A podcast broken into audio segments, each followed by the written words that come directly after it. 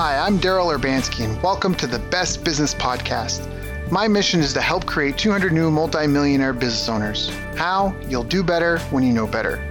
In my interviews, you'll hear from self made millionaires, seven figure business owners, authors, and world class experts sharing how they did it so you can too without experiencing the same obstacles they did. When your life and your business grow as a result of what you're about to discover, please call me and tell me about it. The number to leave a voicemail is 1 888 844 GROW. That's 1 888 844 4769. Long distance charges may apply. Dial now to call me, connect, share your personal story of how my interviews have helped, or share your current challenges and frustrations so I can connect you with an appropriate course, coach, or help you if you connect. Now, if you like this interview, please share it with a friend you think will benefit. They'll appreciate it, and I will as well. You can also connect with me on social media. Look for Daryl Urbanski, D A R Y L, Urban Ski, U R B A N S K I, and add me so we can be friends. Now sit back, relax, and enjoy what I've prepared for you right here, right now. Hello, everyone. Thank you for joining us. My name is Daryl Urbanski, your host as always, and today we are joined by the publisher of Success Profiles magazine and host of Success Profiles Radio, Brian K. Wright. Over the last seven years, Brian has interviewed world-class achievers such as Darren Hardy, Jack Canfield, Loral Langemeier, Kevin Harrington, Sharon Lechter, Chris Powell, Dan Lok, and many, many more. He is the author of three books, including the recently released Success Profiles, Conversations with High Achievers. Brian overcame a life-threatening illness in 2014. Some of the keys of his, to his recovery included focusing on how he wanted to impact the world when he was healthy again, plus being aggressively thankful for everything in his life. Throughout his career, Brian has been a top performer in sales, customer service, training, and I've asked him to join us today to speak about how to stay motivated and inspired, plus lead others like him and so many of the high achievers he's spoken to. So, Brian, thank you for joining us, my friend. How are you doing? I'm fantastic, Daryl. Thanks for having me. Yeah, it's an honor and a pleasure to have you here. So uh, I'm a big fan of win-win-win relationships, and so you know, you, we're all going to win here. This is great. I'm excited for a jam-packed call. You've definitely spoken to some of my heroes, which is fantastic. But before we get into any of that, I want to start off with what were you doing before you got into sales and marketing and business and, and high, you know, high performance, high achievement, peak performance stuff? What were you doing? Do you come from a family of like of high achievers, uh, of entrepreneurs and marketers, or? The quick answer to that is no, not really. My dad was the manager of our local co-op grain elevator and we had a small small farm. He came from a farming background. So his life was based in the agriculture industry and we had a, a few acres of land right next to our house where we would you know raise cattle and and grow crops and that was his way of staying in the farming game while still holding down a full-time job and so, you know, that was a business. I mean, obviously farming is a business. It's a big business. And mm-hmm. I think mm-hmm. people don't understand how risky it is to be a full-time farmer. But, you know, I, I give lots of props to people who do that because it's hard, hard work. And uh, it, it's fantastic. And so from that standpoint, yes, there was some entrepreneurialism uh, in my family. And when I was in 4-H, I raised cattle and I learned that I – had to buy the calves and I had to buy the feed and I had to buy the hay and I wasn't going to see my money until I sold them at the end of the cycle, at the end of the fair. And so that was going to be, you know, probably eight or nine months down the line. So I had to borrow money from the bank when I was in junior high school. Now, of course, my dad co-signed the loans and they weren't going to default, but it was kind of scary, you know, mm-hmm. being, you know, 12 years old and taking out a loan for whatever amount that was, $5,000 or whatever happened to be that's a big number when you're 12. Mm-hmm, well, it's a big mm-hmm. number now. It's a big number now to a lot of people. And mm-hmm. so that was fun. I, I did get to learn a little bit about what it was like to run a business. And after I graduated from college, I moved to Nebraska to go to graduate school.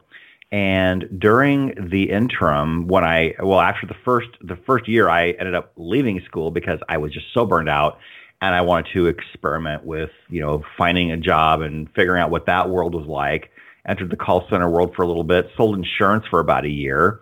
And mm-hmm. then after a while, I did resume writing for about three years for people while I was teaching and going to graduate school. Again, I, re- I re- went back to school to finish my degree because I didn't really care so much what my degree was in.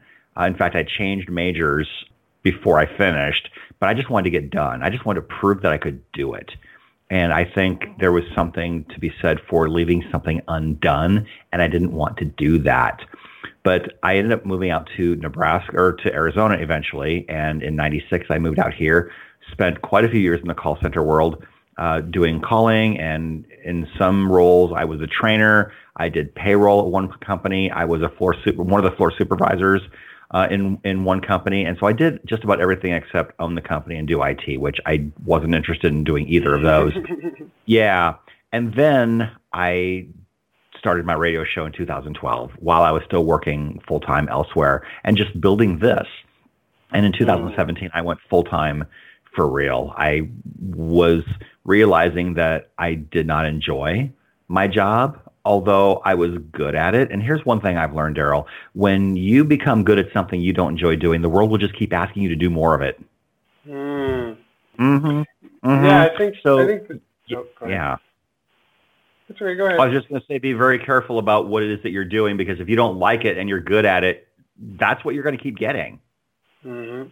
Yeah, I was going to say that, like skill, skill, things gravitate to skill. The, the more skilled you are at something, that's why it's important to pursue your passions because you can make money doing almost anything. I mean, there's people that make. I think uh, there was a online tournament. It's like a video game tournament, and first place was three million dollars. The kid that won was like 14 years old or something. It's like these yeah. sites, like I think it's like Twitch. Like people pay to watch people play video games. Like you can, it's just insane. You can make money doing it, especially in today's day and age. You could be a YouTuber. There's lots of girls that make a ton of money just doing makeup reviews and stuff because that's what they're into or fashion. It's just it's a matter of becoming skilled at something. And so I yeah. think what you say it's a good warning. Don't get skilled at something. I mean, I mean, maybe it's a catch-22. Like you maybe didn't enjoy every aspect of farming, but you did learn some fundamental skills that I think are really important. Like as a farmer, you learn that when the sun comes up, you got to be moving. In fact, you got to be moving usually before the sun's even up you know, like uh, the seasonality, the the concept of investment. Mm-hmm. Like I think that's why we have things like school shootings and that now because kids are so detached from reality. Like everything's a virtual, yeah. everything's a video game. They don't understand the ramifications. They never got kicked by like a goat or like hit themselves in the toe with an axe or something. You know, like like none of that's yeah. ever happened. So one day they're just angry and they go and run up around the school with a gun, not realizing the ramifications. They've never fallen off a tractor or had somebody get injured or right. you know like none of none of that stuff. And right yeah. So, so what were some of the greatest challenges for you in this process of going full time and becoming an entrepreneur and running your own business like this? I think wondering whether I could actually do this or not, whether I could mm. actually make a full time income doing it. Because, you know, for, for some people that grow up in an entrepreneurial household and they see their parents doing it, and it, it's just a natural thing. In fact, a lot of people that I've interviewed who did come from entrepreneurial backgrounds, they knew they could never work for someone else. And so mm. there was no doubt at all that they were going to make it work because they'd done it before in their family business. They've watched their parents succeed for years and years and years in the entrepreneurial space. But someone like myself who was used to working for other people, it was a huge paradigm shift. And, you know, I did resume writing before and that was a full time, I made that a full time thing while I was teaching on the side.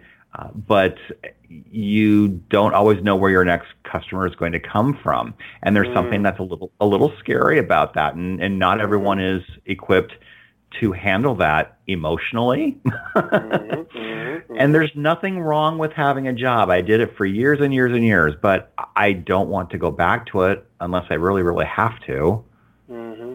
I love that. Yeah, what you said there is a really key part of it. I always tell people, like, when they ask, what's it like running a business? And I said, well, it's like you're constantly job hunting because one of the lessons that I've learned that's been really painful to learn, but it's it's this feast famine thing that you have to work out you how you want to handle it. And what I mean yeah. by that is is you know, you're either looking for work and clients and then you get some clients, you have some money, or you're doing the actual work that they paid for and if you're doing that, there's no one lining up the next client. And then once you've completed that job, or if something doesn't go well, or or it just runs its course, and then you know, and yeah. time to move on. Now you've got this famine part where in between where you're in the middle. So I think it's a really, really critical, fundamental thing for everybody that's self-engaged in business to understand that somebody somebody has to be looking for new clients all day, every day. Prospecting is a huge yep. part of running a business. A huge part yeah. of running a business. Huge yeah. part. And I tell people, again, going back to a farming analogy, you plant the seeds, but you don't reap the fruit of that on the day that mm-hmm. you plant it. It's right. somewhere down the line. Now, yeah. you might spend a month or two or three planting seeds and not see a lot of income coming in. You have to be prepared for that possibility. But once you start reaping the harvest, you might make that three months worth of income in just a couple weeks. And you think, wow, where was this? Yeah. But the challenge is you got to keep planting the seeds while you're harvesting because if you don't, then the cycle will start again. It's like, okay, right. I've reaped the harvest and now there's nothing coming in again. Well, did you plant seeds while you were reaping the harvest? Yeah. Well, there wasn't time. Well, build systems in place where you have that time. Yeah, build a team, put systems in place, have processes. I think that's really important. And that's why so many businesses fail. Like it's not that they don't have the business graveyard is littered with world-class quality products and services. But the reason why so many go belly up is it's the same thing like that Zen quote. If a tree falls in the woods and no one's there to hear it, does it make a sound? Well, if you've got the world's greatest service, but nobody knows it exists, you know, are you going to help anyone and are you going to make enough money to stay afloat? Like it's really that, it's that simple. And I think that a lot of people overlook that. It's just a fundamental, yeah. fundamental process to this.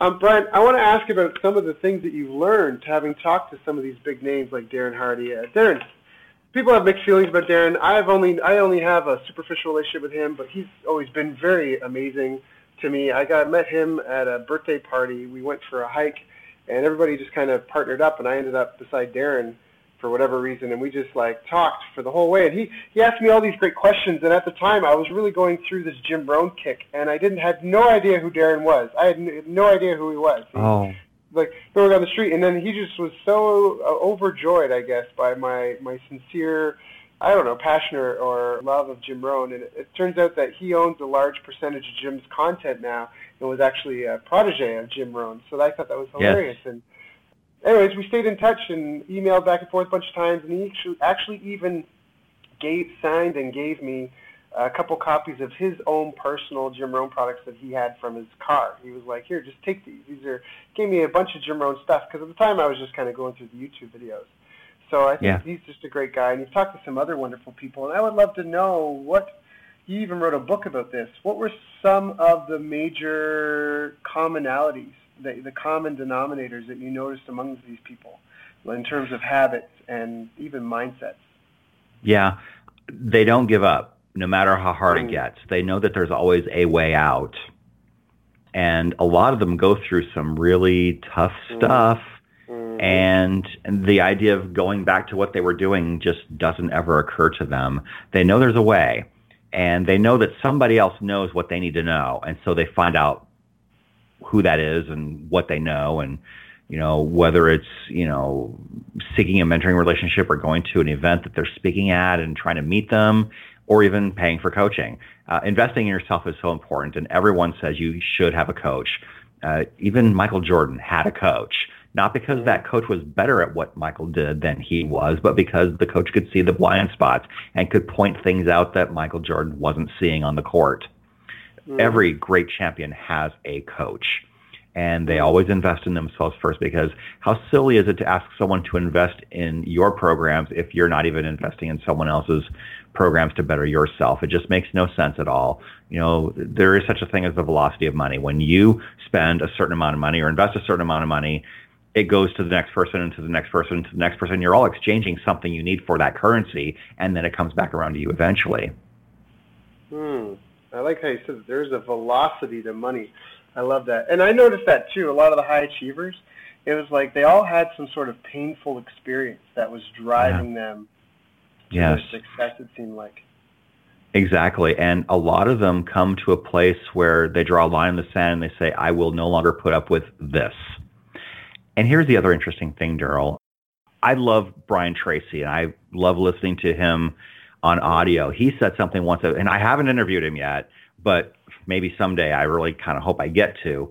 But one thing that he said is, let's just say, for example, there are 100 things you need to do to be successful. You need to be willing to do all 100 things. People limit their success because they're not willing to do, let's just say, 40 of them. I'll do this, but I will not do this. Well, you're limiting your mm. opportunities to succeed because you're not willing to do everything it takes. However, by being willing to do everything it takes, you're not going to have to do everything it takes. You might only have to do 40 of those 100 things. Mm-hmm. Mm-hmm. Just simply by being willing to do all of them but you're not necessarily going to have to do all 100 of them. It's the willingness that is key. Mm, the willingness to do what it takes. I think that's really important because a lot of times Yeah. I think it's underlying principles of things that really matter. Like it's what I mean by that is it's things like you said, like they never give up. Like a lot of people, Mhm. they just don't put in the effort that it actually takes, and, and Yeah. they're not willing to. I don't know. It's like they're just they don't do enough. I think that's a big part of it. They don't do enough. Like there's a magical word in the English language, until. So Yeah. if you're like I've always taken this approach to sales. If I've got like let's say I've got to make so much to make sure I've covered my bills. I don't stop until I've got that money in the bank, even if it seems like these deals are going to close. You know, like I've got to keep going until that money hits my bank account. I took Mhm. the same approach to dating. If I didn't have a date, I would go until I had the date because I just didn't trust. Like things don't always materialize, no matter how likely it seems, until the deal is done. You just have to keep going. You know, runners, marathon runners run through the tape. Boxers don't punch you in the nose; they try to punch the back of your head. Like it's Right. it's that concept of running through your goals, and I Yeah. think that that's an important thing as well. Yeah, and I love the boxing analogy. I mean, you might get knocked down, but as long as you get up before the referee counts to 10, you're still in the Mhm. game. hmm Yeah, it's not how many times you get knocked down; it's how how fast you get back up. Yep. So those are some of the biggest commonalities. I, I like that the coaching because I think that's one people kind of you know they shy away from, or they want to have like Bill Gates as their coach, but they want to have Bill Gates as their coach for a hundred dollars a month. You know, Right. there's mismatch expectations. What are some of the other things? Did you notice anything else that really jumped out? Was there any other commonalities that you think were really important? Yeah, they had a positive mindset. They Mm. Stick around with people who are positive and who will lift them up.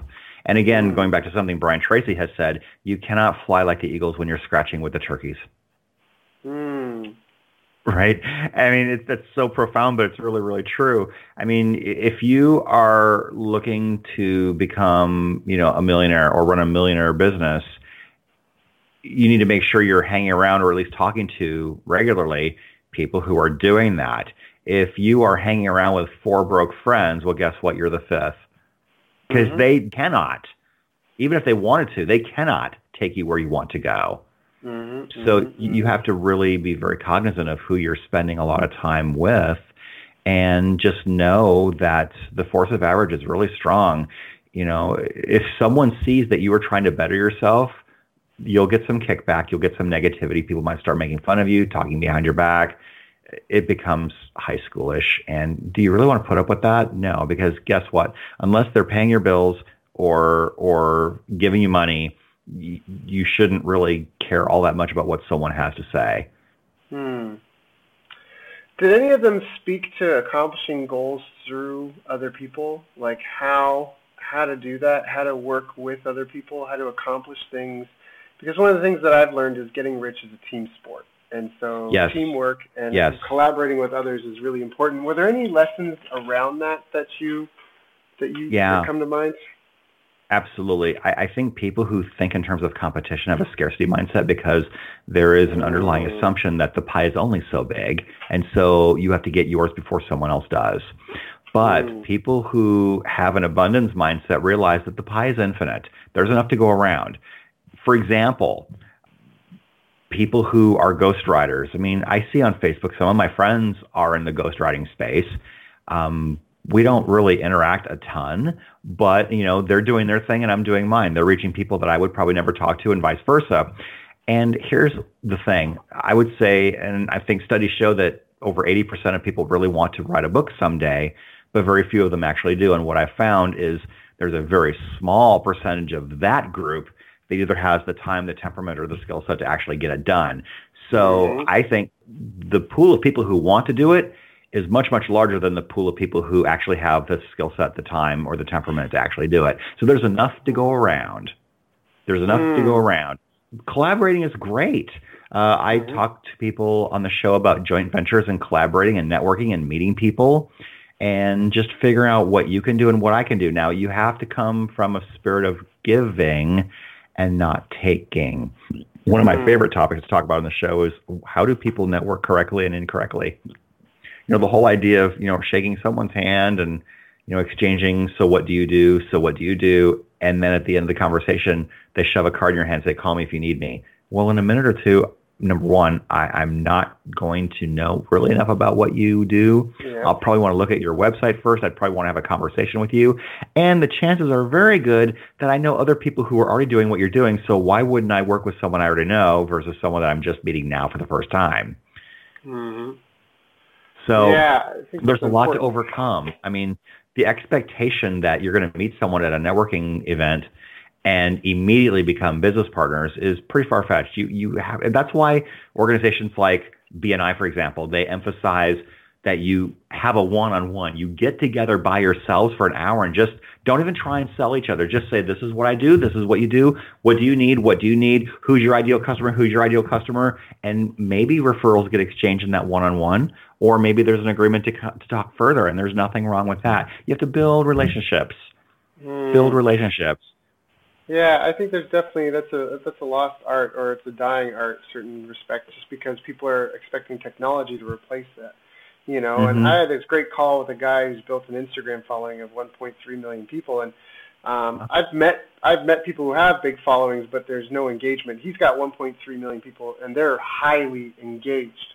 And I remember asking about that. He's like, you just got to get in, like, you have to engage with it. Like, who are these people? What do they care about? When was the last time you talked to someone that com- or replied to someone that commented on one of your posts, or you know, just reached out to someone that liked your post but didn't comment? Like, his whole thing is like he gets engagement because he engages. like yeah. that's like he's like it's it's just not rocket science. I get engagement because I engage. Like I, you know, yeah. people. I've built my following because I built the relationships with people, and I just think that that's. That's just a really important fundamental. And sometimes people are like, oh, but there's only so many hours in a day, and I, you know, and I'm like, "Like you have to overcome your laziness. It's just like that. Like when you're a child, you don't know how to walk, and you have to overcome that and learn to walk. And how long, as a parent, when would you tell your child to give up on learning to walk? Would you be like, oh, he's been trying for, or she's been trying for a couple of weeks, it's fine, she'll just crawl her whole life? No, you would make her no. practice and go at it until she got there, which comes back to what you're saying about these high achievers, how they just didn't give up. And I think another right. thing that we haven't mentioned is you have to tap into a deep why. We mentioned that they had a pain and that created yes. a why, but it doesn't have to come from pain. You just have to have a deep motivating why because otherwise yeah. it's gotta it's gotta be greater than their desire to sit around and watch TV. It's got to be greater than your desire to smoke pot and play video games. It's got to be greater than your desire yep. to do these other things. And that's that's why we envy people who have accomplished that stuff. You know, some people right. have amazing physiques and it's because they have the desire to constantly, daily battle with their, you know, their desire to eat nothing but ice cream. I I fucking love ice cream and cheesecake. I have to fight that all the time, you know. Mm-hmm. And it's like, it's just it's that. I don't know. I just I worry. I'm a, on a bit of a soapbox, and I'm going to get off it in a second. But I worry because right now, at the time of this recording, I'm in Vietnam, and I've recently been. In the last year, I've been in Indonesia, Malaysia, Singapore, the Philippines, Japan uh, Vietnam. I think I might be missing something, but this is like last two, three years. I've been all over this part of the world, and I mean, I've also been all over North America. I've done a ton of traveling, and I'm kind of concerned for my first world brethren and sisters because I feel like there's this like culture of of entitlement and expectations yeah. that is kind of coming about, and I think it's really dangerous. I know I've heard I don't know if it's true or not. I heard the Chinese have a saying that you can't keep wealth past three generations because the first one struggles and earns it, the second one witnessed their parents struggle and respects it and preserves it, and the third one knows nothing but luxury and squanders it. And I feel kind of like that's what's happening in the first world is we have these people that don't understand the like how the stuff was built and how we became the first world nations and so there's people that like, I mean, in Canada, I think the minimum wage now in Canada is like 15 or 17 dollars. It's something ridiculous. Like when I was a kid, I think minimum wage was four bucks or five bucks. And I'm in Vietnam, mm-hmm. and we just had this lady come and clean our apartment. And I think we paid her six dollars, and she was here for two hours, and then like went. And it's like there's just so many people that are so hungry for work right. in the world. You know, like unless your job is like you're a plumber and someone on the other side can't do it, like you have to have that eye of the tiger. Like you just right. You just yeah. Anyways, I'm gonna get off my soapbox here for a second, but I just it's real. I think it's just real. Yeah. Uh, Absolutely. And I, I think, you know, there certainly is something for, for working hard and working smart and not expecting mm-hmm. it to just come to you because you don't appreciate it if it's just given to you. I think there's certainly joy in the journey and you mm-hmm. need to embrace it mm. And just know because when you go through the difficult times, it makes you appreciate the really wonderful times even more. Mm-hmm. Yeah. And gratitude is a huge piece. Gratitude is a huge thing that a lot of people in my show talk about. It's something that I bring up a lot and they say, oh, this is really important because if you are not thankful for what you have, then you will not be given something bigger to be thankful for. I love that. I love that. Yeah. Can you speak some more? What else? How else? How like? What are the other tenets? I, I've got some ideas on my own, but why, why else should people try to make maintain gratitude? I mean, if you're struggling, if you're behind on your bills, if your boss is breathing down your neck, why should you be grateful? There's always something to be grateful for. In fact, I would advocate that people get out a sheet of paper or an empty Word document or whatever they want to do and force themselves to come up with a hundred things that they're thankful for. Mm. Mm, now, like if, if someone's boss is angry at them, be thankful that you have a job yep. and that you have that opportunity to earn money. Now, if you don't like your job, you know, look for something that maybe you know fits your temperament and your skill set, and maybe makes more money, depending on what your situation is. But if there's something that isn't going your way, one thing that Tony Robbins talks about is asking yourself, what's great about this? It's an hmm. unusual question, and you think, well, there's nothing great about my boss yelling at me all the time. Well, wh- what is the opportunity here to learn? What is the real message here? Because if you are in that much pain all the time, then that's probably a sign that something needs to shift. Whether that's you or whether that's in a different department, you know, an opportunity in a different department in your company. And sometimes that agonizing force gets moved for you. Mm-hmm. and I'm a firm, I mean, I believe in God. I'll just say that. I think God knows what your limits are and knows when to move on your behalf and when to let you struggle a little bit and learn. So uh, write down 100 things that you're thankful for. The ability to, or, or even even 100 successes that you've had in your life. Sometimes, you know, that's something that you can do. I mean, I did that exercise and did a Facebook Live with my best friend, and we both did this, and we split it into our first 50 and our second 50. So we did two Facebook Lives. But even something as simple as I learned how to walk, I learned how to talk. Now, those might seem really elementary, but not everyone gets to learn how to walk and talk for medical mm-hmm. reasons or because yeah. they don't live long enough to be able to learn that. And I advocate that people break it down in different time frames. Let's just say, for example, you're 40 years old. So what were your successes? What are you thankful for that happened to you between 0 and 10, between 10 and 20, 20 and 30, and 30 and 40? And if you can come up with, you know, 25 or so in each time frame, that'll help you really, really focus. I mean, let's just say in, in your teenage years, I'm very grateful that I got to experience my first kiss. You know, I mean, that's that's a big deal when you're that age. Mm-hmm. Now it doesn't seem like such a big deal, but there was a first time, and the first time is always a big deal. You know, uh, I'm grateful that I got an A on this test that I wasn't expecting to do well on. I'm grateful that I got accepted to college or I'm really grateful that I made my first money all by myself without mm. having mommy and daddy help me. I mean, that's a big deal because you're learning to be self-sufficient. And now as an adult, you expect that to happen all the time. But when you're a teenager, there was a first time that you experienced it, and that was almost a rite of passage. So think of a hundred things that you're thankful for, and that will shift your mind really fast. And read that list as often as possible. Yeah, I think that that's powerful, and part of why it's powerful is because you can't be grateful and fearful and anxious at the same time. You exactly. can't be grateful and angry at the same time. And so part of the power of gratitude is that it puts you out of this scarcity, this anxious, this competitive mindset into a cooperative, collaborative mindset that can be yeah. incredibly empowering. And I think that that's the real benefit there. Like when you show gratitude and appreciation, it's the idea that if you're too busy complaining about things, you might miss the opportunity right in front of you. And that yeah. there's just like a pain to life. If your hands are full, they're not available to receive. Right? Yeah. Like that's really, you know, that's really it. it. But having that thing taken from your hands might cause pain of loss or the pain of yeah. separation or the anxiety yeah. of separation. And so that's where you have to try to find and maintain strategies to, to keep yourself on track.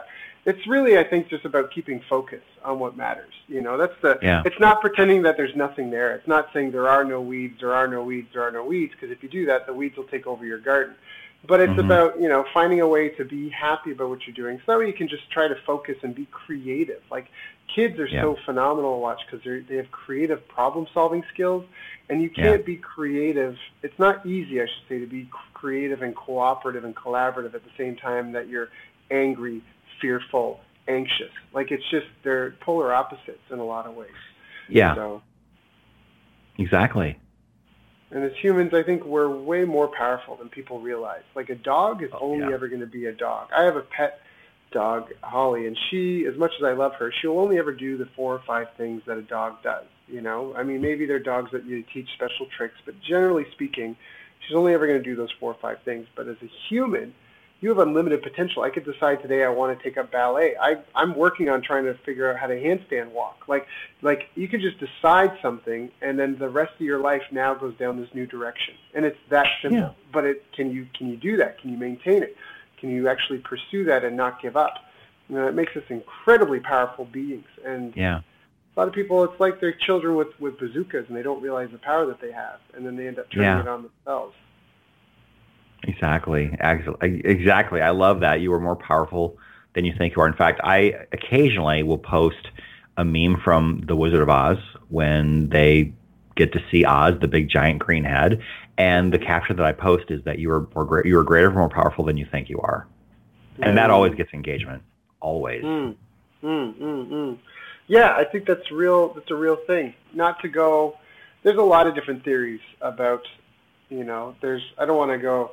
We don't want to turn this into a religious thing, but this no. all all this stuff came from somewhere. I grew up in a house of physics and science, and I'm very much uh, like I need to see the evidence of stuff. And right now, to be really honest, there is evidence of God and there is evidence of supernatural yep. experiences, but that's uh, extraterrestrial a lot of people haven't even considered this, but all these different myths and legends of creatures from above and fallen angels and all this sort of stuff, it's, I mean, that's where they would come from. They wouldn't come from underneath the earth. They wouldn't come out, emerge from the dirt.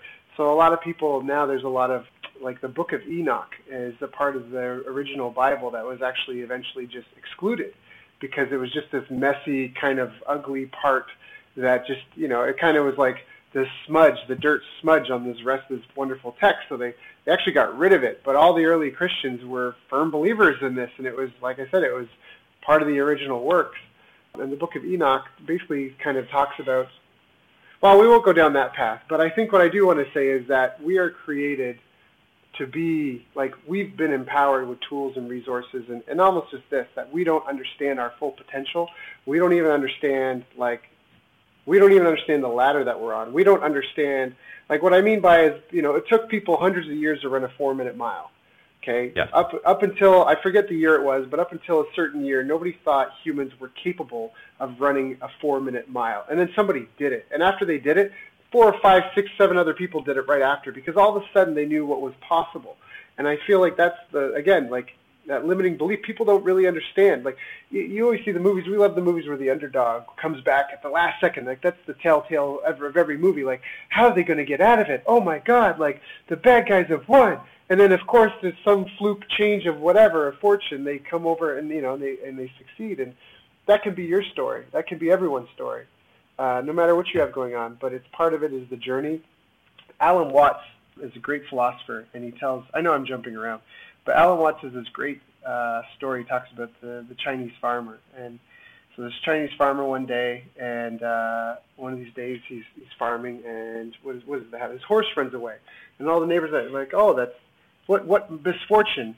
And the farmer says, well, maybe. And then the next day, this horse comes back, and it brings four wild horses with it. And all of his neighbors are like, wow, what great fortune. And he goes, well, maybe. And then the next day, his son is trying to tame these wild horses. And one of them throws his son off its back, and his son breaks his legs. And the neighbors are all going, oh, that's so sad. And so, you know, so uh, what misfortune? And the farmer goes, maybe. And the next day, the, the Chinese military comes around, uh, cons- you know, recruiting all the young men for battle to join the army. But because his son has a broken leg, they don't take his son. And the neighbors go, "Oh, what good fortune!" And he goes, "Well, maybe." And the moral of the yeah. story is that nature is such a complex interweaving of events that there's no way to accurately predict whether this thing that you perceive as good fortune or bad fortune right in front of you will be, actually be good or like there's no way to know how the chain of events will unfold seven, eight, nine, ten moves down the line. So right. you really just have to do you just have to trust what's in front of you. You have to have a mission. The worst thing you can do is just allow yourself to just devolve and collapse on yourself. And yeah. you just have to understand that you also have to understand that it's a predatory world. I think that's important as well. Like video games are designed by behavioral scientists and psychologists to like to become addictive, psychologically addictive, to capture your attention, because it, where attention goes, focus and money tends to follow. So if we can keep more and more people focused, like World of Warcraft, I have a younger adopt, I'm adopted, and I have a younger brother from my adopted family that I think there was a couple of years I was out traveling the world where I don't even know if he actually physically existed. I, I think he really just existed as his World of Warcraft character for a couple of years, you know, and I think there's a lot of people that have that, and there's nothing wrong with entertainment and enjoying yourself, but I also think it can be predatory, and that can be to people's detriment uh, people are talking about that with social media right now. That it's you know it's it's it's it's affecting our personal relationships. It's affecting our attention spans, and so you have to understand that uh, you know that outside the competition, like people can work together and make the pie bigger, but there are yeah. people that aren't evolved that way, and you have to protect yourself, and you have to be aware. And so that's really where you have to have meaning and purpose in your life, and you need to think about where do you want to be at the end of this. Like you have to begin with the end in mind. What do you want yeah. your life to look like? Do you want to wake up one day alone in a hospital bed and with a bunch of regrets and you know, like what was the the top regrets of the dying? I have this great little infographic. I actually keep top regrets of the dying. I keep this on my computer and I, I post it every now and then. And I would imagine I would imagine that not spending enough time with friends and family was right at the top of the list. Mm. Well, they're not in order of priority, but it is on the list. There's five items, and it's, it's after 40 years in palliative care, Nurse Bronnie Ware surveyed her coworkers and friends in the industry and put together a list, and then it was abbreviated for this article. And it basically says, I wish I had the courage to live a life true to myself, not the life others expected of me. I wish I hadn't worked so hard. I wish I had the courage to express my feelings. I wish I had stayed in touch with my friends, and I wish I had let myself be happier. And I think that that's really powerful because if in reading that, any of those jump out at you, now is the time to make a change in those things. And I don't know yes. if the wishing I work so hard, I think it's what you said earlier about becoming skilled at something you don't like. Like if you love it, if you're happy doing something and you love it, like I love doing these podcast interviews. So it doesn't really feel like work. You know, I would never say, oh, I wish I did less podcast interviews. I don't actually think I would say that. You know, unless it was overtaking something else. So I, I don't know. I think it's really important to think about how do you want your life to look. There's, it's really easy to see measures of success in terms of fitness and finances, but there's not a lot of examples of, of success in death. And yeah. I think that that's something people want to consider is that we actually have, it's a taboo topic, but we have limited time on this planet, regardless of what your belief is, whether you believe in reincarnation or not. We only know for sure we get one life. So you have to think about what is the impact you want to have on this world and where do you want to be what do you want to have have people have said to you at the end? And like you said when you talked about these high performance high performers high achievers that they didn't give up and they they they something happened where they said they won't accept this in their life anymore. And they found a deep seated why and they, they they found a mission and then their life became about this mission there could be more than one mission. There could be a mission to be an amazing parent to your children, Yep. Be a, a, mission to be uh, a great speaker and orator that influences others. Maybe maybe you're a psychiatrist. Maybe you're just really into technology and you want to develop some sort of new medical device that'll revolutionize humanity. Like it, you can have multiple missions, but it has to be meaningful to you. And I just love how you talked about that. You know, and then they and yeah. then when it becomes about the mission, it's not your competitor.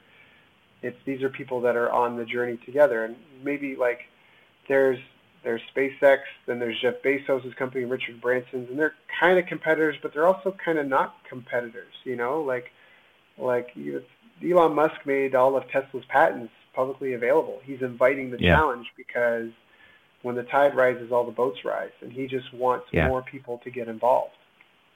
Yeah, that's incredible. So what would you recommend anybody who is either dealing with a serious health issue or just struggling right now? Do you have any advice for them? Gratitude is really, really key. And it's interesting too because you know, you you just never know when time is up. And so you have to be aggressively thankful for what you have, uh, take nothing for granted, and be very grateful for your family and friends and make an effort to lean on the people who are close to you and who really love you because you know there might be people out there who feel hopeless or unloved but just know that there's somebody out there who's absolutely crazy about you. It could be a friend it could be a family member a significant other whoever that is but there is somebody out there who really really does care and be thankful for that. Hmm.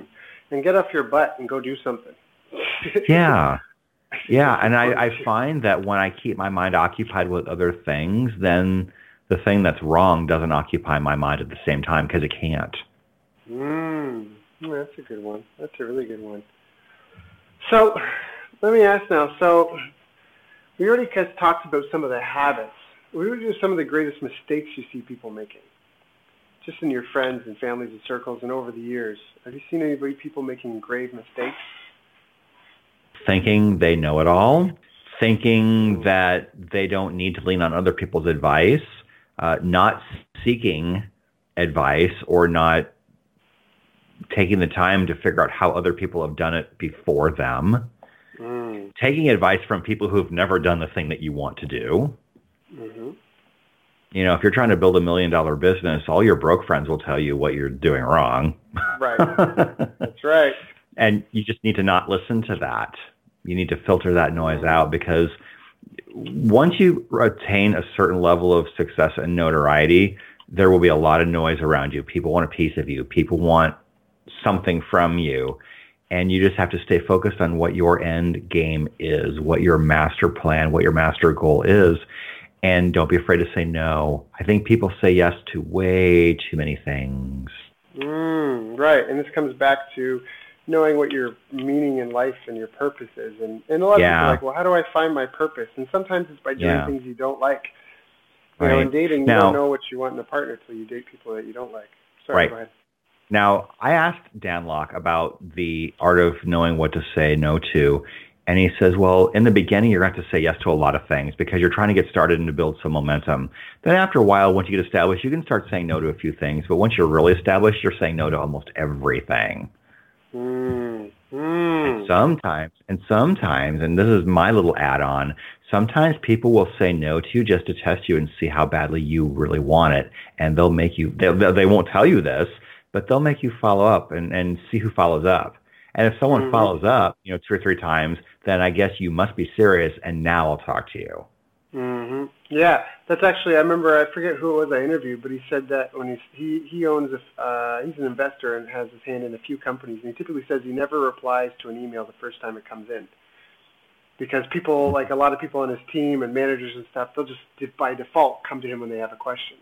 So he just yeah. ignores them the first two times. If they come to the third time, then they must be really stuck, and then he jumps in. Yeah. He said, "You'd be surprised how many things I get messaged about once or twice, and then people figure it out on their own." So. Yeah. Um, and I think that kind of speaks to the challenge that we face in life. Like, I think right there, it kind of just speaks to what we talked about, like the obstacles between you and where you are now and where you want to go. They're not there to keep you from achieving what you want. They're there to protect you once you get there from everybody else yeah. being on your island. Yeah. And sometimes things don't happen the way you want because you are being protected from something that could have happened had it happened for you. Mm. hmm Yeah, we never appreciate the times we go out and go for a walk and we turn left, not right, so we don't get hit by a bus, right? Right. Because it didn't happen. We never really appreciate it. So Mhm. it's, it's an interesting world that we live in. I think this is this is very fascinating for me. I'm Yeah, probably going to be lost in thought for an hour after this call, just like philosophizing on the meaning of life. Like the only thing we know for sure is life seems to be about growth. That everything wants to grow. That as long as like that's it. Everyone wants to survive and grow and continue on existing. That's basically Yeah. all we know for sure. Yeah. And Billy Joel said something very brilliant in one of his songs, Life is a Series of Hellos and Goodbyes, and how true that really is. Hmm. Some people in your life forever, and some people are just in your life for a season. Mhm. Friends for a reason, friends for a season, and friends for life. Yep.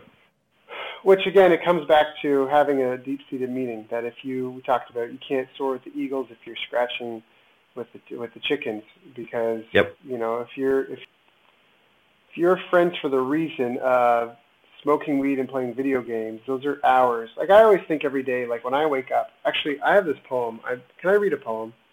I Yeah. want to read a poem if that's okay with you. Let me pull this up because it comes down to time management. And what I'm trying to say here is that if you're going to sit around, and there's nothing wrong with having time, like silence is part of music as much as sound is.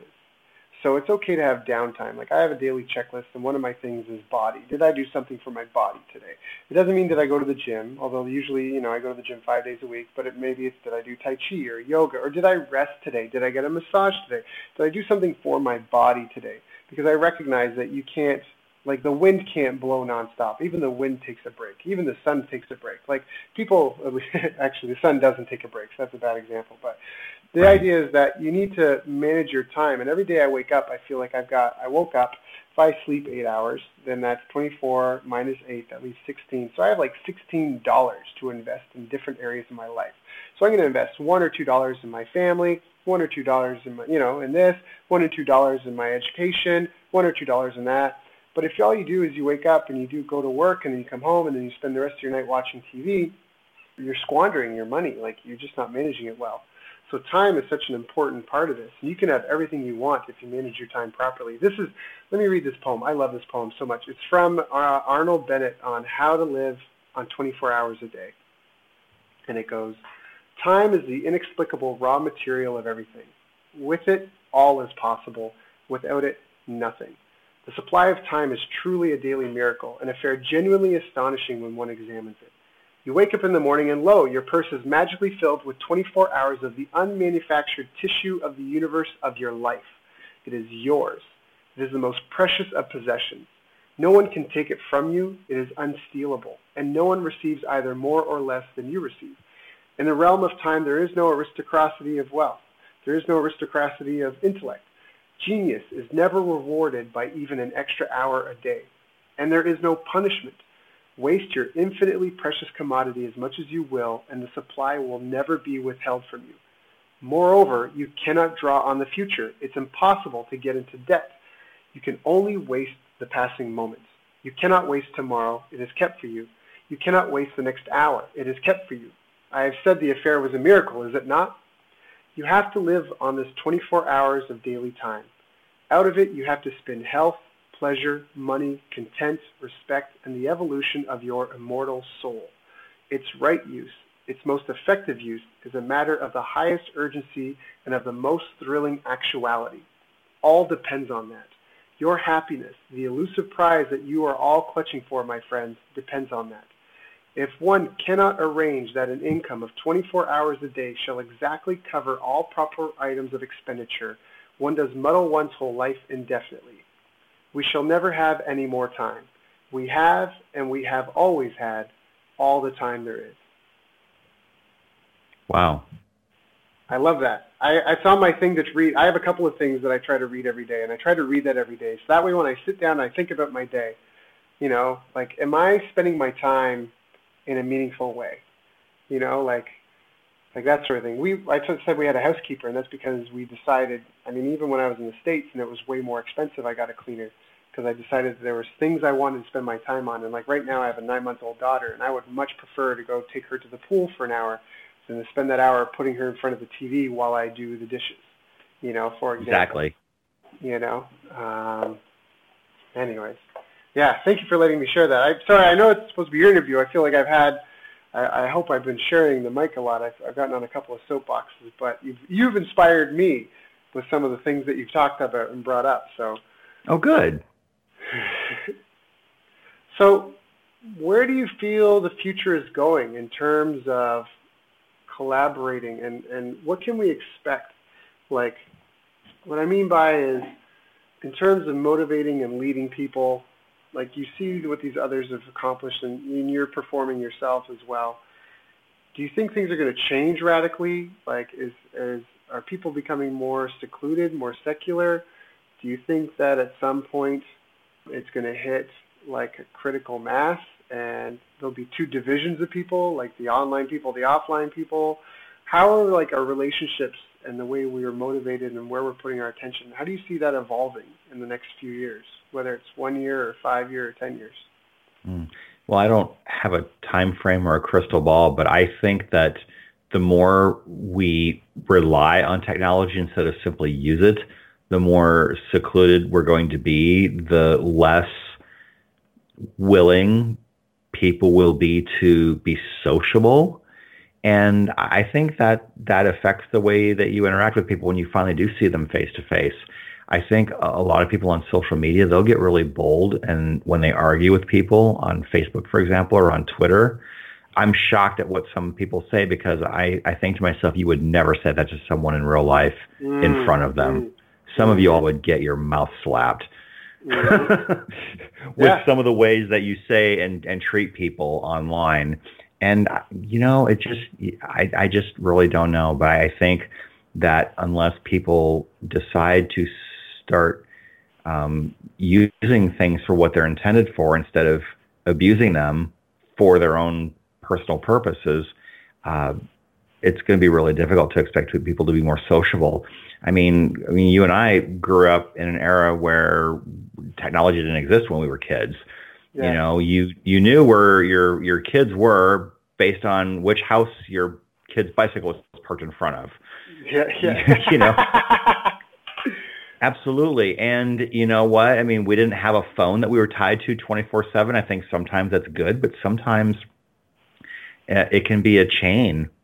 You mean you're not really free and even though you can choose not to answer a call when it comes in and let it go to voicemail, there's just that temptation to have to answer every call. I, I hate when I'm in a social situation with someone and they they're on their phone while I'm talking to them, or they answer text messages while I'm talking to them, or worse yet, they take a call while I'm talking to them. It's just rude. It's like they don't even realize that I'm sitting in front of them. Yeah, yeah, yeah. That comes back to the shortened attention spans, and it's a creepy. It's the it's the slippery slope where it's a gradual thing, right? Like it's mm-hmm. It's it's not. Yeah, it's it's not. It, you would notice it. Like they say, you know, if you drop a frog in a pot of boiling water, it'll jump out right away. But if you put it in a pot of room temperature water and heat it slowly, it'll just sit there until it's cooked. And that's yep. the same kind of concept we're talking about, where people just aren't, you know, they're not paying attention, don't necessarily notice this stuff. So, yeah. Brian, I feel like this has been such an informative call and an inspiring call. People listening may want to go back and listen to this again if they didn't take notes, and even if they did take notes, to make sure they didn't miss anything. Is there anything I didn't ask you that I should have asked you about? That's a good question you probably should ask where can people find me if they want well, to catch with me. yeah, that's my that's my follow up. So yes, for those that want, that enjoyed this call and want to connect with you and and speak with you more and get your help with their own projects, have it, what are some of the best ways for them to reach out? Well, they can find me on Facebook. Just look for Brian K. Wright, and I'm the guy with the bald head and the black shirt and the gold tie. You can find me.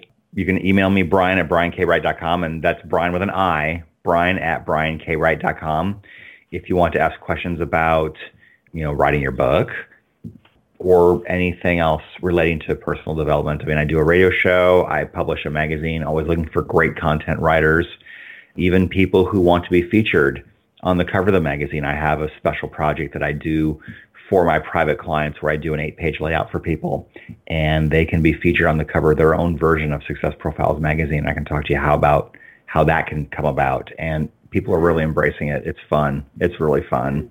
Mm, it's a great thing to give away to people uh, at yeah. networking events and even to people that you want to, you know, interview with or if you want to give it to someone that you might want to do a joint venture with, it's a great opportunity to tell your story under a third party brand and that validates you. I mean, if you do a brochure, people expect you to talk about how awesome you think you are in a brochure. But in a magazine, that's a different deal entirely. That raises the game. So Brian at mm. briankwright.com, I'd be glad to talk to you about how we can make that happen for you. That's awesome. So Brian at briankwright.com. That's Brian with yep. an I. And just thank you so much for coming and sharing, Brian. I know you've got your own show, your own your following, your own people you could be talking to. So thank you for coming and sharing with my audience so we could all be just that much better. Uh, you're welcome, Daryl. It was fun to be here. Thank you so much for all you're doing. You've reached the end of our interview. Now, first, let me thank you for listening. I appreciate and respect you more than you'll ever know. And now I'd like to ask you a couple of questions. First, what three lessons did you just learn? What three aha moments just jumped out at you? Second, what can you implement for yourself and your business in the next 24 hours? Third, what can you give to someone else to help you with or give to them to just do it for you? Whatever it is, remember taking action is the secret sauce to results. Now, if you think this interview would be helpful for a friend, please give them a link to it. It'll help them and it'll help me too. I'd also like to invite you to help me find out more about the challenges you're facing, your dreams, your goals, and how I can help you overcome what's holding you back. We both do better when we know better, and your success is my success. So please reach out and interact. You can visit our website, bestbusinesscoach.ca for Canada or California, where I'm from and where I'm living. You're welcome to also try out one of our paid programs. You can find us on YouTube, Facebook, and pretty much every other social media channel you can think of. You should also subscribe to the podcast, and if you're enjoying them, please leave us a nice review. It really helps. That's all for now. Once again, thank you. Take care of yourself, and remember the world needs the best business you can build and I believe in you.